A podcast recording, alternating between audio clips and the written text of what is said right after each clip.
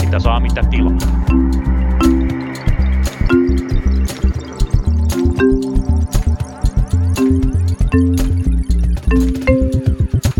Oikein hyvää huomenta ja tervetuloa kuuntelemaan tuttuun tapaan punakulmaa.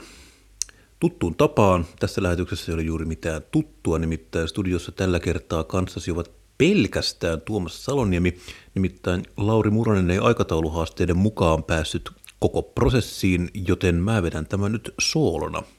Sehän ei meitä haittaa nimittäin, mikä on se mukavampaa kuin puhua keskeytyksettä ihan niin paljon kuin internetissä on tilaa. Tällä kertaa tuttuun tapaan on tarkoituksena käydä läpi hiukan politiikan viikon uutisia ja sen jälkeen haastatteluun tulee julkisten hyvinvointialojen liiton puheenjohtaja Päivi Niemilainen. Hän siis johtaa 200 000 ihmisen ammattiliittoa, niin kuin Suomen taitaa olla suurin ammattiliitto, jota hän johtaa, sitä vähän vähemmän tiedetään ja vähemmän sitä puhutaan, mutta se on iso liitto yhtä kaikki. Mutta käydään läpi politiikan viikkoa, missä Tuomas haluaisit aloittaa. Kiitoksia. Mä voisin aloittaa puhumalla ensin tämmöiset muutamat työmarkkinauutiset, mitä tässä on ollut. Eli palvelualojen ammattiliitto PAM ja kaupanala on saaneet aikaan työehtosopimuksen, mikä on mukava asia, ei tarvinnut mennä lakkoon. Sitten vähän semmoista tietoa oli, että siellä saattaisi olla, olla työmarkkinatoimenpiteitä ilmassa, mutta siitä päästiin sitten diiliin asti. En diilin sisältöä en vielä tiedä, katsotaan miten se sitten tulee. Toisessa päässä kenttää taas teollisuusliitto on liittynyt mukaan UPM vastaan tehtyihin työmarkkinataisteluihin, eli UPM saartaa, äh, teollisuusliitto saartaa UPM työpaikat, tai noin UPM tehtävät, eli myöskään teollisuusliiton jäsenet ei tee lakonalassa työtä. Aikaisemminhan tosiaan, niin kuin muistatte, niin ahtajat ilmoitti jo, että he eivät rahtaa UPM tavaroita.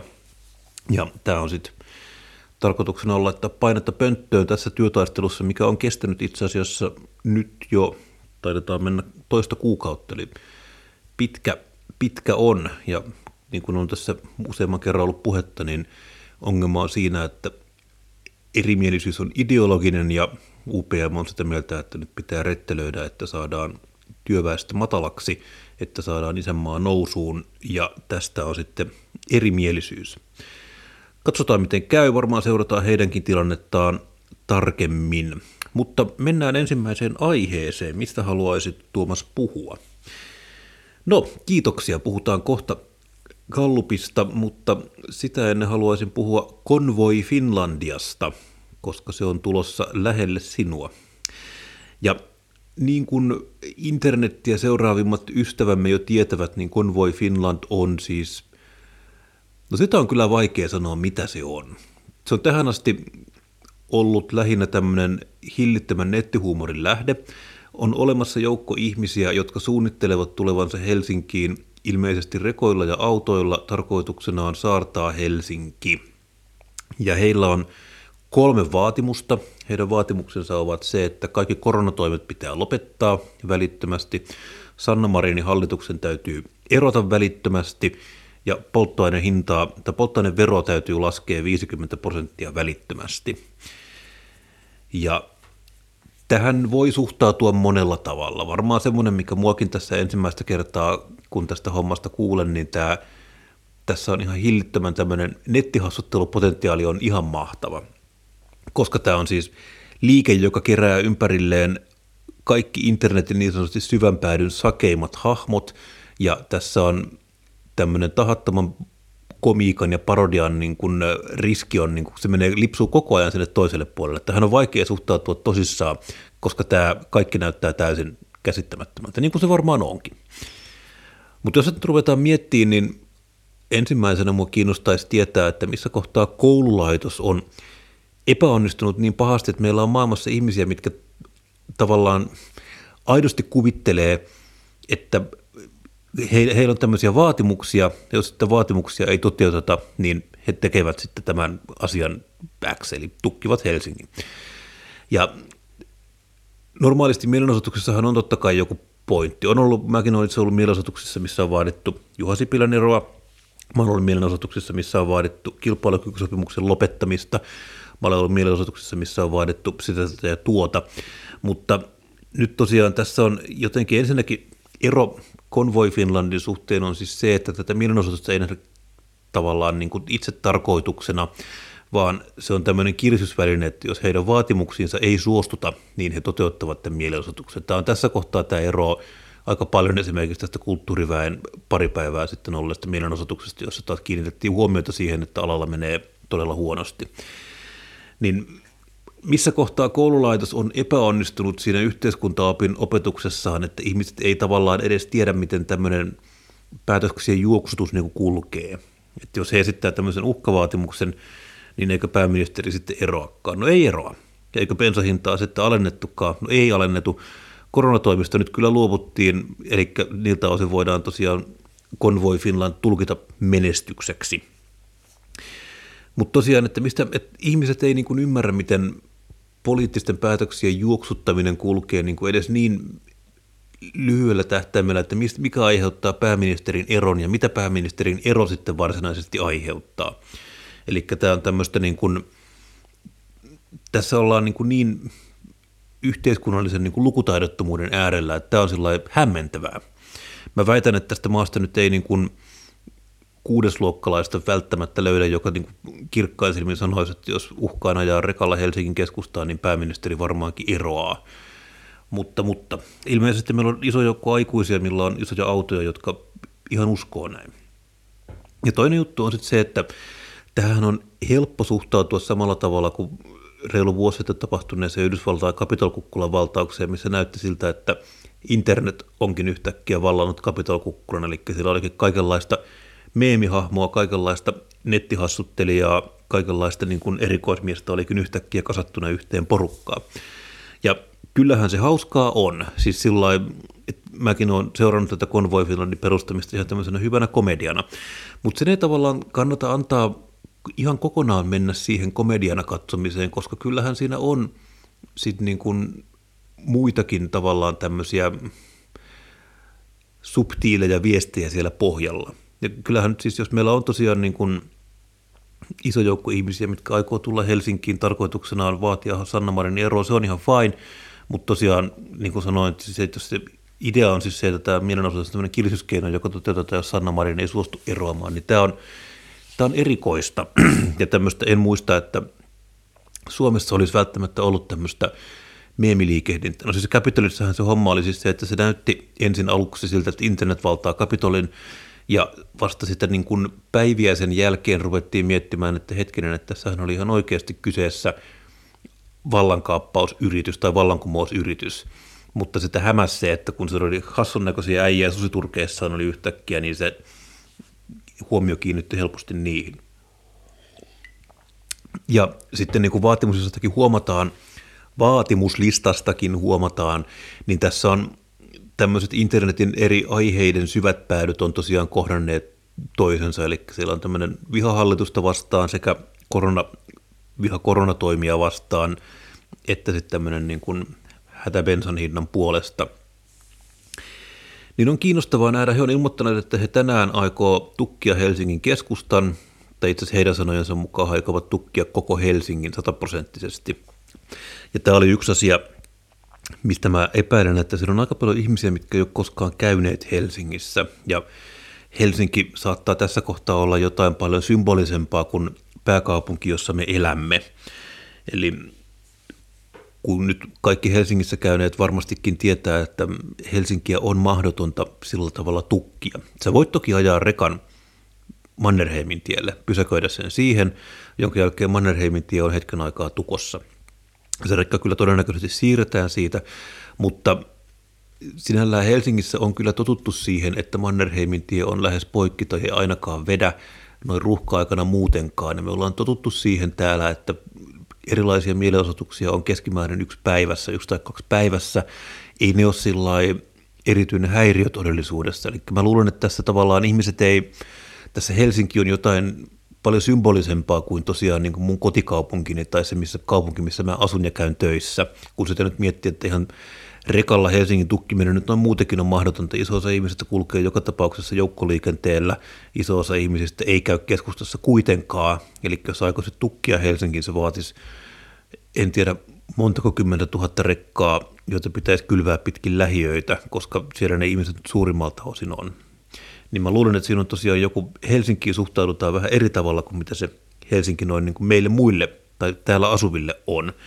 Mutta kyllä tämä on minusta kiinnostavaa, että on semmoinen merkki, jota pitäisi ehkä joissain mielessä miettiä, että mitä tämä sitten varsinaisesti tarkoittaa. Ei tietenkään näiden ihmisten vaatimuksiin ei pidä suostua, mutta kyllä tämä ei, tämä, ei tämä hyvä merkki ole, että tämmöistä tehdään. Mutta nyt on ehkä aika lopettaa tämä synkähkö yksinpuhelu ja siirtyä hetkeksi haastatteluun. Nimittäin tosiaan, niin kuin aluksi mainitsin, niin Julkisesti ja hyvinvointialueen liiton Päivi Niemilainen on tulossa studioon kanssa, niin oikeastaan minä olen menossa studioon hänen kanssaan. Joten katsotaan, mitä Päivillä on asiaa. Tervetuloa jatkamaan. Punakulma on täällä taas. Punakulma on itse asiassa tällä hetkellä JHL pääkonttorissa, sillä haastateltavanamme, haastateltavanamme on JHL puheenjohtaja Päivi Niemilainen. Tervetuloa Punakulmaan Päivi. Oikein paljon kiitoksia. Mukava juttu. Kerro Päivi, mikä on JHL? Me ollaan paljon puhuttu näistä isoista liitoista, mitkä kaikki tuntee, kaikki tietää paperiliiton, mutta mikä on JHL? JHL on todella suuri ammattilaisten yhteenliittymä, eli ammattiliitto ja, ja tota meidän väki työskentelee kunnissa, eh, valtiolla, seurakunnissa ja sitten yksityisellä puolella. Tuolla on EK-laisia sopimuksia myöskin, missä millä aloilla tota meidän väki työskentelee. Ja tämä on kyllä yllättävä talo. Et jos ajatellaan, että täällä työskentelee esimerkiksi sairaala, sairaalan väestä, niin, e, niin tota, ne, jotka siellä sairaalassa työskentelee, niin miltei, miltei kaikki paitsi lääkärit, psykologit ja, ja lääkäripastorit, mutta että, että meillä on niin kuin koko palluketju, mitä sairaalasta löytyy. Koulussa meillä työskentelee koulunkäynninohjaaja, ruokapalloa, siivoja ja, ja tota, varhaiskastuksessa meillä on hoitajat, meillä on lastentarha tai vakaa opettajihan on nykyään. Ja sitten itse asiassa koko tukipalveluketju myöskin, joka tukee sit sitä hoitaja- ja opettajan työtä siellä varhaiskastuksessa. Ja meillä on teknisen puolen työntekijät, jotka tekee sitten näitä meidän katuja, pitävät yllä niiden kuntoa ja sitä, että ei ole liukkautta kelejä ja, ja tota, turvallisesti voidaan kulkea täällä kaupungissa. Meillä on tietysti erinäisiä muitakin infraan liittyviä asioita ja sitten tietysti valtiolla hyvin moninainen porukka. Meillä on turvallisuusporukkaa paljon, meillä on ö, rajavartioita, meillä on poliiseja, meillä on tullia, meillä on puolustusvoimat, aliupseerit täällä oh. jäsenenä. Joo. Pysyy kurja järjestys. Joo, meillä on aika yllättävä liitto. Ja sitten yksityisellä sosiaali- ja terveyspalvelualalla meillä on myös jäseniä paljon. Ja tietysti meillä on raiteet, raideammattilaiset, eli tämmöinen mielenkiintoinen niin kuin ammattilaisten joukko meillä on. Ja mä näen, että tämä on meidän, meidän etu, että, että tota, me ollaan tämmöinen yhteiskunnallinen liike ammattiliiton rinnalla. Teillä on paljonko, paljonko teillä on jäseniä? Meillä on noin 200 000 jäsentä. Teillä on monta sataa tuhatta jäsentä ja se, mistä me ollaan nyt tässäkin podcastissa paljon puhuttu, on tietysti näiden tunnetumpien alojen työtaistelut ja niiden mahdollinen neuvottelut, niin tota, mitäs teillä näyttää? Teillä on kuitenkin samat neuvottelut tässä käynnissä kaiken aikaa. Joo, kyllä. Tietysti aina on, kun sopimusneuvottelut lähtee käyntiin, niin AY-liikkeessä valmistaudutaan siihen, että järjestöllisiä toimenpiteitä voi tulla. Eli työtaistelutoimintahan on tietysti se viimekätinen tapa viedä sitten niitä ammattiliiton niin tavoitteita eteenpäin. Mutta totta kai sopia ja neuvotella on niin kuin meidän tavoite. Ja nyt kunta neuvottelupöydässä, kun istutaan, me ollaan kaksi kertaa istuttu eh, KT-pöydässä ja ollaan esitetty sitten meidän sopimustavoite runko ja työnantaja on sen esittänyt, että varsinaisessa neuvottelussa me ollaan, että nyt otetaan niin kuin, niin kuin kantaa vaan puolia toisin siihen, miltä, miltä ne tota, tavoitteet näyttää. Et vielä on hihat käärimättä, että on aika köykästä. Ja tietysti se on vähän ehkä tässä, että meillä on etänä vielä nämä neuvottelut. Et mä toivon itse ainakin, että me päästäisiin mahdollisimman nopeasti sopimusneuvottelupöytään. Itse asiassa meillä on melkein kaikkien alojen ö, tota, neuvottelut käynnissä ja kova tohina päällä ja, ja tota, yksityisen sosiaalipalvelualan ja, ja yksityisen terveyspalvelualan osalta, niin huhtikuun loppu näyttäisi olevan se, missä voisi olla jo hiilientymässä neuvottelut, mutta niin kuin muistetaan 2020, niin eihän ole meillä ollut helpot neuvottelut ja varmasti hmm. on sosiaali- ja terveyspalvelualan osalta, niin jatketaan nyt sitten pidempään neuvotteluja. Osaatko arvioida tai tässä kohtaa vähän rauttaa, että mitä luulet, mikä ala teiltä on sitten siinä kohtaa jossain paperiliiton kaltaisessa kriisissä? Onko teillä, onko teillä tietoa jo siitä, että millä alalla tulee olemaan vaikeimmat neuvottelut? No kyllä se varmaan siellä kuntapöydässä on. Et meillä on tietysti tämä uusi tilanne, niin kuin tiedetään, että meillä syntyy uudet kunnat, joista lähtee sosiaali- ja terveyspalvelu pois sinne hyvinvointialueelle ja tässä meidän pitää pitää huoli siitä, että molemmat julkisen sektorin työntekijät saavat oikeudenmukaisen palkan niin, että esimerkiksi jos lähihoitaja on varhaiskasvatuksessa siellä kuntapuolella tekemässä tulevaisuuden työtä niitä, niiden lasten kanssa, niin lähihoitajan palkka ei eriydy sitten siitä sosiaali- ja terveyspalvelualan lähihoitajasta. Eli tässä on kyllä meillä niin kuin isoja haasteita ja, ja tätä, tätä vääntöä varmasti tullaan tässä sopimusneuvottelupöydässä käymään. No puhutaan vähän tästä alueuudistuksesta tai kuntauudistuksesta. Tässä, kuten varmaan nokkelimmat ei-helsinkiläiset kuulijat huomasivat, niin keväällä päästiin äänestämään, äänestettiin aluevaltuustoista. Tämä oli varmaankin 12 vuoden prosessin tulos lopulta, että saatiin tämä tulemaan. Millä tavalla tämä vaikuttaa teihin? No, tämä vaikuttaa meihin tietysti sillä tavalla, että meillä lähtee iso väki sosiaali- ja terveyspalvelualan jäseniä sinne hyvinvointialueelle, ja, mutta me hoidetaan toki edelleen heidän edunvalvontaansa. Työnantaja vaihtuu, mutta he pysyvät meidän jäseninä ja edunvalvonta jatkuu ja meidän pääluottamusmiehet, luottamusmiehet ja, ja tota, työsuojeluvaltuutetut toimii edelleen siellä työpaikkatasolla. Mutta tällä hetkellä me ollaan isossa hankkeessa valmistelemassa sitä, että ensimmäinen ensimmäistä 2023 niin, niin tota, meidän väkistä siirtyy liikkeen luovutuksella sinne hyvinvointialueille. Eli niillä työsuhteen ehdoilla, mitä he ovat nyt kunnissa tehneet. Mut, tai kuntapuolella siellä julkisella sektorilla tehneet. Mutta sitten se haaste on meillä siinä, että meille jää sinne kuntiin ne tulevaisuuden tekijät ja niitähän on päiväkodissa ja siellähän on sitten koulussa ja on vapaa-aika, liikuntakulttuuri, nämä asiat jää. Meillä on paljon jäseniä, joita meille jää puolet jäsenistä jää sitten myös sinne kuntapuolelle. Ja tässä meidän pitää tietysti sitten pitää huoli siitä, että myös heidän työolot ja, ja tota, palkkojen rahoitus pysyy kunnossa. Että kyllä meillä niin edunvalvonta tulee muuttumaan, että meillä pitää vahvemmin keskittyä siihen tasa-arvoiseen ja yhdenvertaiseen niin kuin tavoitteeseen ja siihen, että, että tota, kukaan ei jää tässä vähemmällä. Ja tämä on kyllä iso haaste meille ja se on iso haaste tietysti maan hallitukselle pitää huoli siitä, että kunnat pysyvät rahoituksen osalta sellaisina, että, että väki pystyy hoitamaan ne palvelut, joita siellä tarvitaan. Hmm. Tämä kuulostaa tavallaan hirveän isolta muutokselta, että tosiaan alkaa ihan kokonaan uusi hyvinvointialue, jonka, joka ottaa tavallaan ihan uuden henkilöstön mutta sitten taas toisaalta niin kun ne ihmiset tekee todennäköisesti ihan samoja töitä ja palkanmaksajana on edelleenkin veronmaksajat. että se on, en oikein tiedä, että onko tämä sitten iso muutos vai ei. No ei se, ei se sinänsä iso muutos ole, jos katsotaan, että meillä on sairaanhoitopiirit tällä hetkellä, jotka sitten tätä sote-asiaa alkavat hoitamaan. Et, et tota, ensimmäinen ensimmäistä 2023 mä en usko, että kukaan huomaa mitään muuta kuin, että tulee uusi lätkä rintaan tai otsaan tai mihin se tulee. Ja, ja tota, sitten vasta aletaan tekemään aidosti sitä uutta organisaatiota. Sitten se onkin eri tilanne, mutta kyllä mä sanon, että tammikuussa 23 niin ollaan vielä samassa tilanteessa ja tehdään samoja duuneja. Joo. No puhutaan vähän aikaa palkkaharmonisaatiosta, koska tämä kuitenkin kuuluu tähän kuntauudistukseen jollain tavalla. Eli palkkaharmonisaatiossa idea on siis sinällään kaunis, eli samasta palkasta pitäisi maksaa sama työ ympäri Suomen. Ei voi olla sellaista tilannetta, että sairaanhoitaja Porissa saa vähemmän tai enemmän palkkaa kuin sairaanhoitaja Lappeenrannassa. Tämä ei olekaan sitten ihan niin yksinkertaisesti tai helposti sanottu kuin tehty. Mikä, mitä on palkkaharmonisaatio? Mitä se teille näkyy?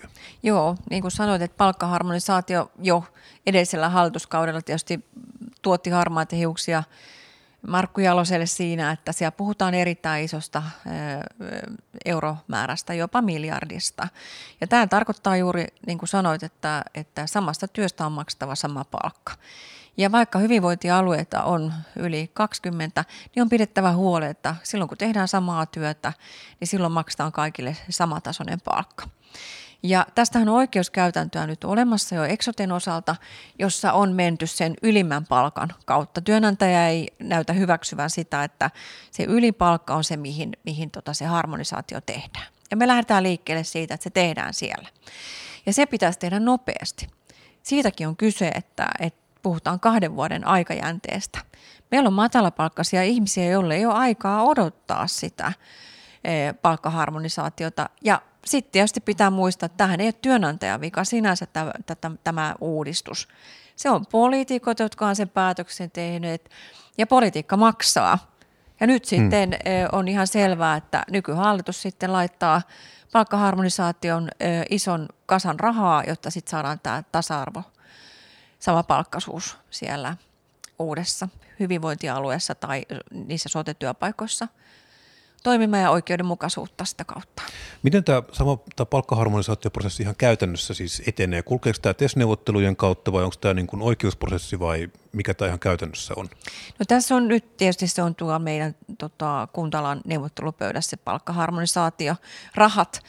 Ne varmasti käydään siellä niin kuin läpi, mutta että kyllähän se lähtee liikkeelle siitä, että, että työpaikkatasolla – ja nyt kuntatyönantaja joutuu koordinoidusti käymään läpi kaikki ne, että minkä tasoisia palkkoja kelle, kellekin maksetaan missäkin päin Suomea ja yhtenäistää se tieto ja siltä pohjalta lähtee katsomaan se korkein palkkataso esimerkiksi sairaanhoitajilla, lähihoitajilla, sairaalahuoltajilla, mitkä ne on ne korkeimmat palkkatasot siellä ja sitten siihen laitetaan lisää rahaa päälle. Ja, ja se vaan pitää niin kuin tehdä, koska se tulee kuitenkin niin kuin lainsäädäntötasoisesti, että tämmöinen samapalkkaisuusasia pitää hoitaa. Tähän tietysti tyhmänä kysymyksenä, eikö meidän kannattaisi hoitaa tämä sillä tavalla, että nämä kaikki sairaanhoitajat tai kaikki laitoshuoltajat esimerkiksi olisi sitten yhden ainoan työnantajan palkkalistoilla. Meillä olisi joku kunta, kunta-alan työnantaja Oy, joka sitten hoitaa nämä työnantajapalvelut sitten. Eikö tämä olisi helpoin tapa ratkaista tämä? Niin no tässähän meillä nyt just näkyy se, että kun on monta työnantajaa edustajaa, vaikka ne on KTn edustajia, niin tuntuu olevan, että jokaisella hyvinvointialueella on omaa henkilöstöpolitiikkaa ja omaa sitä ja tätä. Mutta tämän palkkaharmonisaation kautta mehän mennään siihen, että tulee se yksi yhteinen työnantaja, jolta vaaditaan se näkemys siitä, että vaikka olisit millä alueella töissä, ne palkat pitää harmonisoida samaan tasoon. Mutta et kyllähän tässä niinku pohdinta ja mietintää on niinku jatkossa mun mielestä, että miten tämä työntekijöiden yhdenvertaisuus hoidetaan muutenkin. Että nyt sitten kun nämä VATET ja, ja tota hyvinvointialueiden niin työryhmät on, on työstänyt nyt sitten henkilöstöpolitiikka-asioita esimerkiksi, niin on tullut itselle selväksi se, että ei ole yhdenvertaisia esimerkiksi henkilöstöjaokseen liittyviä tota, edustavuuslukuja. Joissain on 4 plus 4 plus 4, eli pääsopijat saa neljä, kun meitä on kolme pääsopijaa. Joissain on 2 plus 2 plus 2, pääsopijat saa siis per kaksi, jossain on 1 plus 1 plus 1. Tähän on järjetön tilanne. Me käydään tällä hetkellä liittona kovaa taistelua siitä, että henkilöstöön liittyvät henkilöstöpoliittiset linjaukset pitäisi olla myös yhdenvertaisia. Ihan niin kuin tämä sama palkkaisuuskysymys. Aivan. No tässä tosiaan oli jo puhetta siitä, että tämä tulee kunnille ja sitä myötä veronmaksajille kalliiksi tämä palkkaharmonisaatio. Sitä voidaan tietysti argumentoida, että se taas toimii toiseen suuntaan, että se saman tien pylähtää se raha tietysti kulutukseen, niin kuin se varmaan isolta osin tietysti meneekin, mutta kuinka tota, kysymyksenä ehkä enemmän se, että kuinka tämmöinen niin kuin aito tämmöinen neuvottelutilanne kuntatyönantajan eli KTn kanssa ja teidän välillä tässä on, jos kuitenkin lopulta – rahapussia pyörittää valtiovarainministeriö tai maahallitus, niin paljonko KTlla on se niin neuvottelumandaattia? No joo, rahoituksen osalta olet ihan oikeassa, että sen rahanhan tähän neuvottelupöytään tuo poliitikot. Sehän on julkinen sektori, jonka palkat maksaa tietysti veronmaksajat. Hyvinvointivaltiossa tämä asia on sovittu näin ja poliitikot pitää huolen siitä, että se rahoitus riittää. Ja sitten tietysti meidän neuvottelupöydässä, niin me tietysti kohdennetaan se raha sitten ja tarpeita hmm. on. Et, et se on se asia, että sitä kohdennusta ei poliitikot voi tehdä, mutta sen ne voi tehdä, että ne tuo resursseja pöytään. Että, että tota, kyllä tämän palkkaharmonisoinnin osalta sanon vielä sen, että, että se on iso raha, mikä tulee, politiikka maksaa, tasa-arvo maksaa, mutta se, että, että jos ei sitä sitten tehtäisi, niin, niin, tota, niin kuin Exotessa kävi, niin aika kovia tota, rapsuja. Se on tosi kallista puuhaa sekin sitten. Joo. Kyllä, mutta tosiaan sotemallissa kävi niin kuin kävi. Siinä tosiaan selvitetään nyt, että mitä tämä näyttää nämä hyvinvointialueet, kun ne starttaa, miltä niiden rahoitus näyttää, mutta maakuntaveroa, mikä olisi tämmöinen maakuntien oma rahoituksen tuontiinstrumentti, niin sitä ei ole, eli rahat tulee kuitenkin aina sitten niin kuin valtiovarainministeriöltä. Isossa osissa näitä hyvinvointialueita, ne sitten menee sen mukaan, mitä STM on päättänyt, ja mä oon edelleen vielä hieman jäänyt selvittämättä, että mikä on se hyvinvointivaltuuston demokraattinen rooli tässä, että he mm. päättävät VM-rahoista niin kuin STM, niin kuin miten niitä pitää käyttää sillä tavalla, kuin STM on lakiin kirjoittanut. Mutta miten sä näkisit, sanotaan nyt vaikka kymmenen vuoden päästä esimerkiksi tämän niin kuin kuntatalouden tai tavallaan teidän näkökulmasta, miltä näyttää suomalainen kuntakenttä kymmenen vuoden päästä JHL? No tämä just niin kuin sanot, ensinnäkin jos sanotaan siitä hyvinvointialueiden rahoituksesta, niin kun se tulee valtiolta, niin jossain vaiheessa valtio alkaa laittaa hanoja kiinni. Ja se tarkoittaa sitä, että hyvinvointialueet joutuu lähteä sitä organisaatiota uudistamaan yhteistoiminnan kautta, eli sitä aletaan supistamaan. Se on ollut vanha tapa, mä itse ollut tuota palkansaajajärjestö Pardias katsomassa, miten valtiolla hoidetaan valtion rahoituksella asioita. Ja samanaikaisesti mun suuri pelko on silloin se, mistä me on puhuttu jo maan hallituksen suuntaan, että kuntapuolen valtioosuuksiin tullaan puuttumaan ja, ja pienennetään niitä ja, ja sitä kautta pumpataan sitä pakkorahaa sinne sosiaali- ja terveyspalveluihin hyvinvointialueelle, koska perustuslain mukaan meidän pitää muistaa tietysti, että, että hyvinvointialueella tehdään nyt sitä sotea, joka on hengen ja terveyden turvaamista. Ja sinne pitää hmm. saada aina rahaa, kun puhutaan ihmisen hengestä. Ja, ja tota, silloin tässä lähdetään arpomaan sitä, että millä tavalla rakennetaan niitä uusia kuntia, kuinka paljon myydään ulos, ulos palveluja niin sanotusti, että yksityinen lähtee tuottamaan niitä, kuinka paljon tehdään itse, mikä on muuten ihan, että perseedellä puuhun tyyppinen malli, jossa me ollaan nähty, että julkinen maksaa hyvin kallisti näitä yksityisten yksityisten palvelutuottajien niin kuin tuottamia palveluja ja miksi, koska se on voittoa tavoittelevaa toimintaa ja niin paljon kunnat ei pysty siinä omissa säästötarkoissa maksamaan, että se yksityinen saisi sen siivun siihen omaan palvelunsa niin, että se pystyy maksamaan ne osingot niille omistajille. Ja näitä on palautettu takaisin kuntapuolelle. Mä en sinänsä halveksi yksityistä toimintaa millään tavalla. Se on tärkeä niin kuin täydentävä – toiminta, mutta että pitäisi niin kuin lähtökohtaisesti pitää nyt huoli siitä, että ne, mitkä hyvinvointivaltioon kuuluu ja on niin kuin, perustuslain mukaisiakin toimintoja, kuten koulutus ja varhaiskasvatus näkisin kuitenkin, että ne on tähän sivistyspykälään kuuluvia asioita, eli perusoikeuksia ihmisille, niin niistä pidettäisiin huoli. Mutta joo, kyllä mä näen, että tota, tässä on tämän rahoituksen osalta tulossa ongelmia, koska tällä hetkellä Vaten, Vaten ja hyvinvointialueiden johtajat sanoivat, että ne rahat, mitä ne on pyytäneet jo valtiolta, VMstä, että pitäisi saada hyvinvointialueelle e, tota, esimerkiksi ICT-palveluiden rakentamiseen, niin yksikin taho oli pyytänyt 93 miljoonaa, oli saanut 16 miljoonaa. Hmm. Ja sanoi, että ne ei tule saamaan niin sitä omaa järjestelmää kuntoon siellä. Sitten on palkkarahat puuttuu, senkin kuulee, että siirty, siirtyvissä kustannuksissa, niin niihin ei ole palkkarahoja kaikkia laitettu, eikä palkankorotuksia. Et, et miten tämä tehdään sitten, niin tämä onkin kiva, että aletaankin vispaa ja vatkaamaan ja, ja sitten sieltä syntyy joku uusi ja, ja tota, sitten saattaa olla just niin, että rahoitus ei riitä ja pitää tehdä kaiken maailman temppuja, kuten näitä ulkoistamisia. Niin, ja sitten, mutta edelleenkin lopputulos on siis se, että väestö vanhenee. Me tiedetään, että meillä huoltosuhde taittuu. Me tiedetään, että meillä vanhusväestön määrä, eli hoivaa tarvitsevien ihmisten määrä kasvaa, kasvaa seuraavan parikymmentä vuotta. Tiedetään, että meillä on kuntatalous ei ole ainakaan tätä myöten menossa parempaan suuntaan. Me tiedetään, että siellä on veronmaksajia entistä vähemmän. Miten tämmöinen yhtälö toimii? Niin. Eli sä on vähän, tämä ei ainakaan sun vikasi, mutta niin kuin mua ihan kiinnostaa, koska kuitenkin puhutaan nyt kuntataloudesta, niin tämä on niin kuin, miten tämä, tätä on mahdollista? No kyllä tätä pitää sanoa, demokratiassa pitää muistaa, että meillä on, on kuntavaalit ja on aluevaalit ja on eduskuntavaalit ja silloin pitäisi muistaa, kun kansalaiset lähtee äänestämään, että ketkä oikeasti tätä hyvinvointivaltiota niin kuin ylläpitää ja, ja tota, pitävät huolen siitä sitten, että valtion osuudet pysyy hyvällä tasolla. Mutta totta kai kunnilla on veron, veronkanto-oikeus ja, ja veronkanto-oikeudella mun mielestä niin kuntien pitäisi nyt itse miettiä vahvasti sitä, että minkälaista verotus, verotusta niin rakennetaan kuntiin. No se maakuntavero, mistä jo aiemmin tuosta sanoit, niin se on myös mielenkiintoinen, että me ollaan kyllä laustu sen puolesta, että maakuntavero pitäisi tulla, mutta sillä tavalla, että, että tota, verorasitus ei kasva kansalaisella eikä kuntalaisella. Ja tämä onkin vaikea yhtälö kaikkinensa sitten tehdä semmoinen hmm. järjestelmä.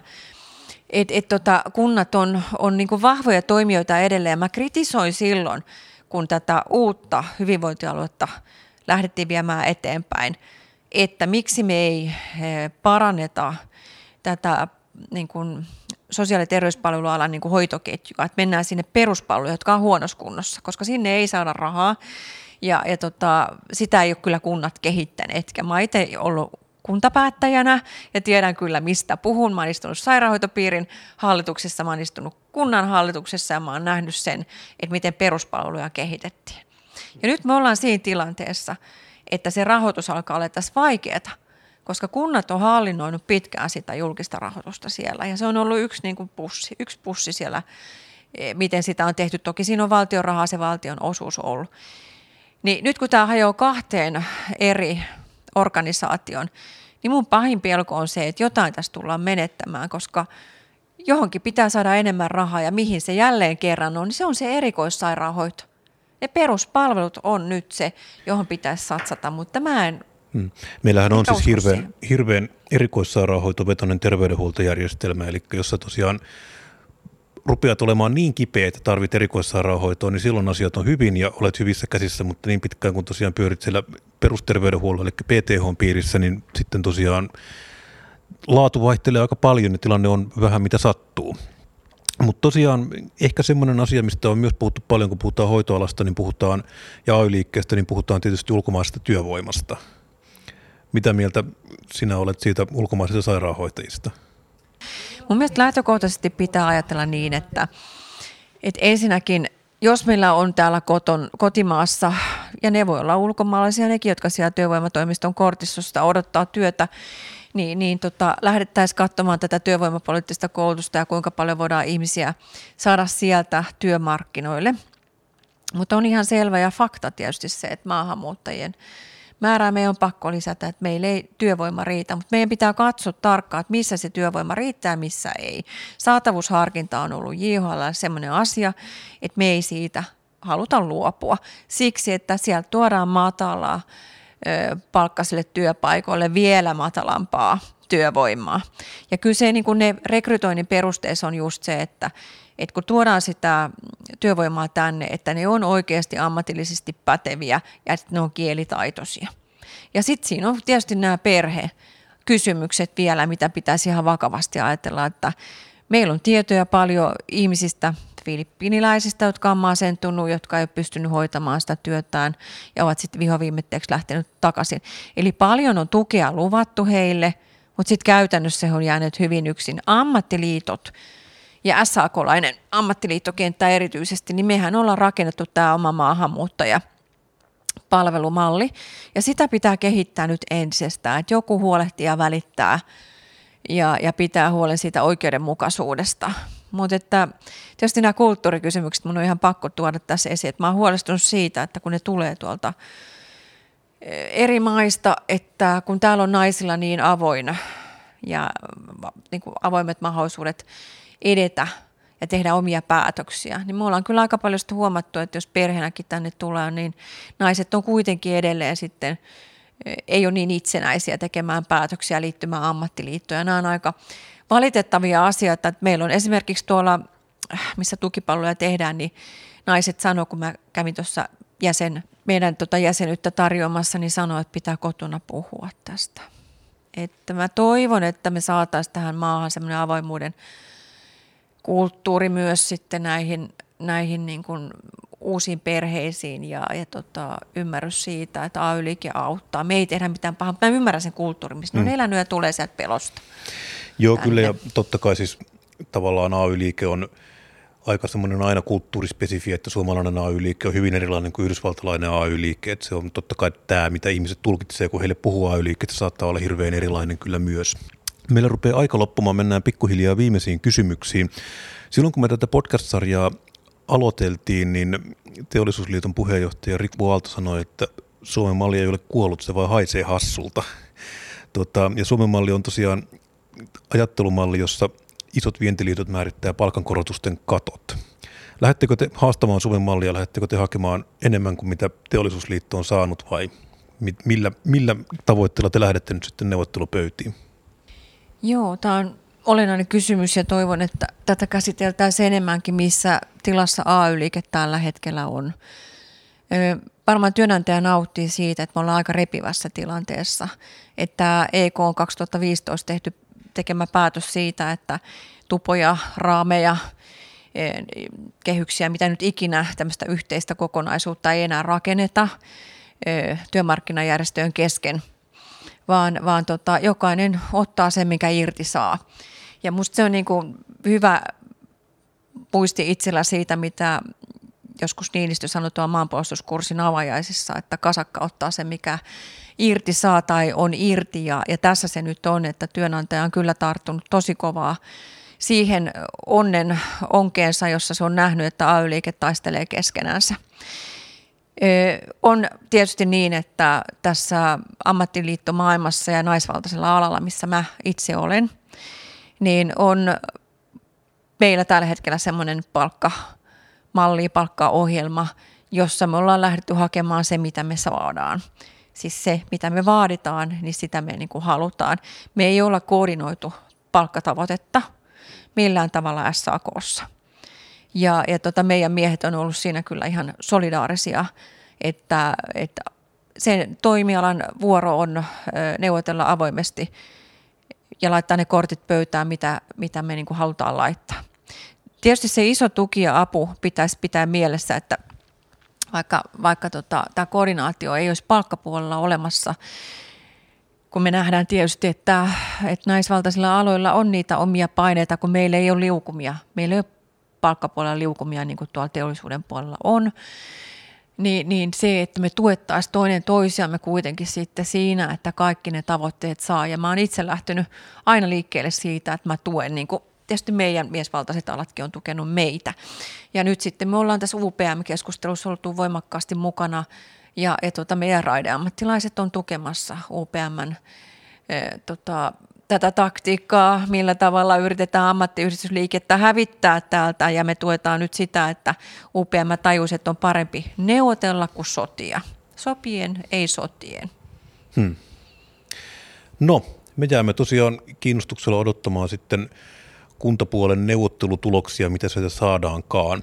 Kiitoksia Päivi Niemilainen, kun pääsit Punakulmaan. Minä olen Tuomas Saloniemi, tämä oli tosiaan Punakulma. Löydät meidät Spotifysta, Apple iTunesin podcastseista. Twitteristäkin meidät nykyään löytää sekä Facebookin puolelta. Kerro meistä kaverille, jos pidit, jos vihasit meitä, hauku meidät kaverille. Mukavaa kun kuuntelit, ei muuta kuin hauskaa viikonloppua sinne. Hei hei!